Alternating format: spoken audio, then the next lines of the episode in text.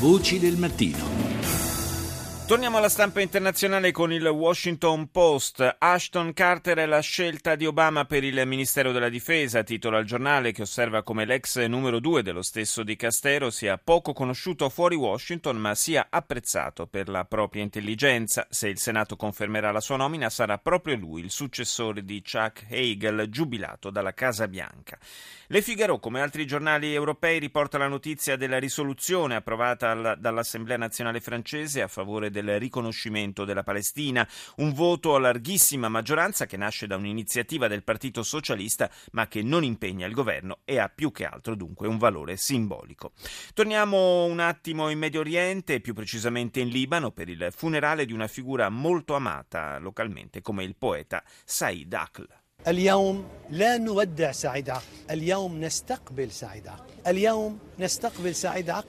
Oggi, dice lo scrittore libanese Henry Zgaib, non diciamo addio a Said Akl, oggi gli diciamo benvenuto, diciamo benvenuto ai suoi versi che rimangono e sono immortali. Salutiamo il corpo di Said che un giorno o l'altro avrebbe dovuto comunque andare via. Ciò che conta, conclude il letterato, è che il lavoro di Said Akl resti qui con noi.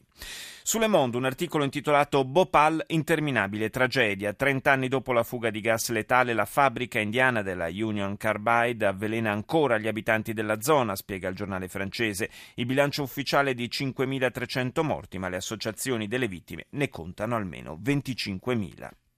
Lo spagnolo El País titola a novembre gli occupati crescono per la prima volta dall'inizio della crisi, il numero dei senza lavoro scende di oltre 14.000 unità ma resta elevato, sopra quota 4 milioni e 500 mila. Stesso quotidiano, note meno liete con il titolo Bruxelles avverte la Spagna che rischia di non centrare gli obiettivi sul deficit. Il commissario all'economia dice lo sforzo di Madrid non è sufficiente. E forse anche in vista di queste fi- sfide il Partito Popolare Spagnolo ipotizza ipotizza la formazione di un nuovo governo frutto di una grande coalizione con i socialisti, ma dalle file del PSOE arriva un secco no.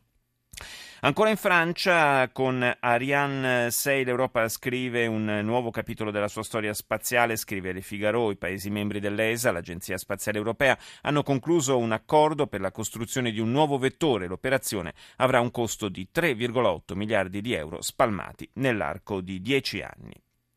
E ora andiamo in Africa, in Kenya, per parlare della nuova strage compiuta dai terroristi islamici di Al-Shabaab, una strage di fronte alla quale il capo delle forze di sicurezza keniane si è dimesso. Ascoltiamo il presidente del Kenya, Uhuru Kenyatta. Terrorism and violent crime are a grave threat to our nation. We are in a war against terrorists in and outside our country.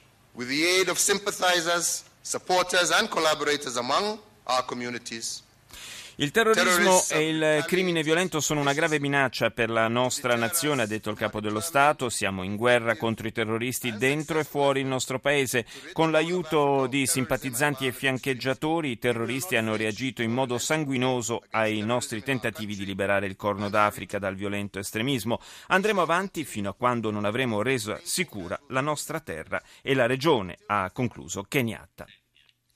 In Serbia continua a parlare e a far parlare di sé il leader radicale Vojislav Sešeli, temporaneamente messo in libertà dal Tribunale Penale Internazionale per motivi di salute. Ieri, a proposito del proprio futuro ritorno davanti alla Corte dell'AIA, è stato molto netto. Ja se dobrovoljno neću vratiti, to je sigurno. A kako ćemo ovaj režim isporučivati, ostaje da se vidi.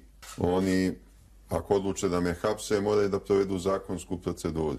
A to znači da me uhapse di sicuro non tornerò là volontariamente ed è tutto da vedere come il governo serbo potrà estradarmi. Se mi arresteranno seguirà una procedura legale, ci sarà un'udienza in tribunale, mi potrò appellare e userò ogni opzione legale per oppormi, dice Seceli. È un paradosso storico che io possa essere arrestato ed estradato da quelli che furono i miei complici nei presunti crimini di guerra contro l'umanità che mi vengono addebitati. Torniamo sulle Figaro con una storia davvero singolare. Per uno studente britannico di 22 anni, Babbo Natale è arrivato in anticipo e ha avuto le sembianze di un corriere.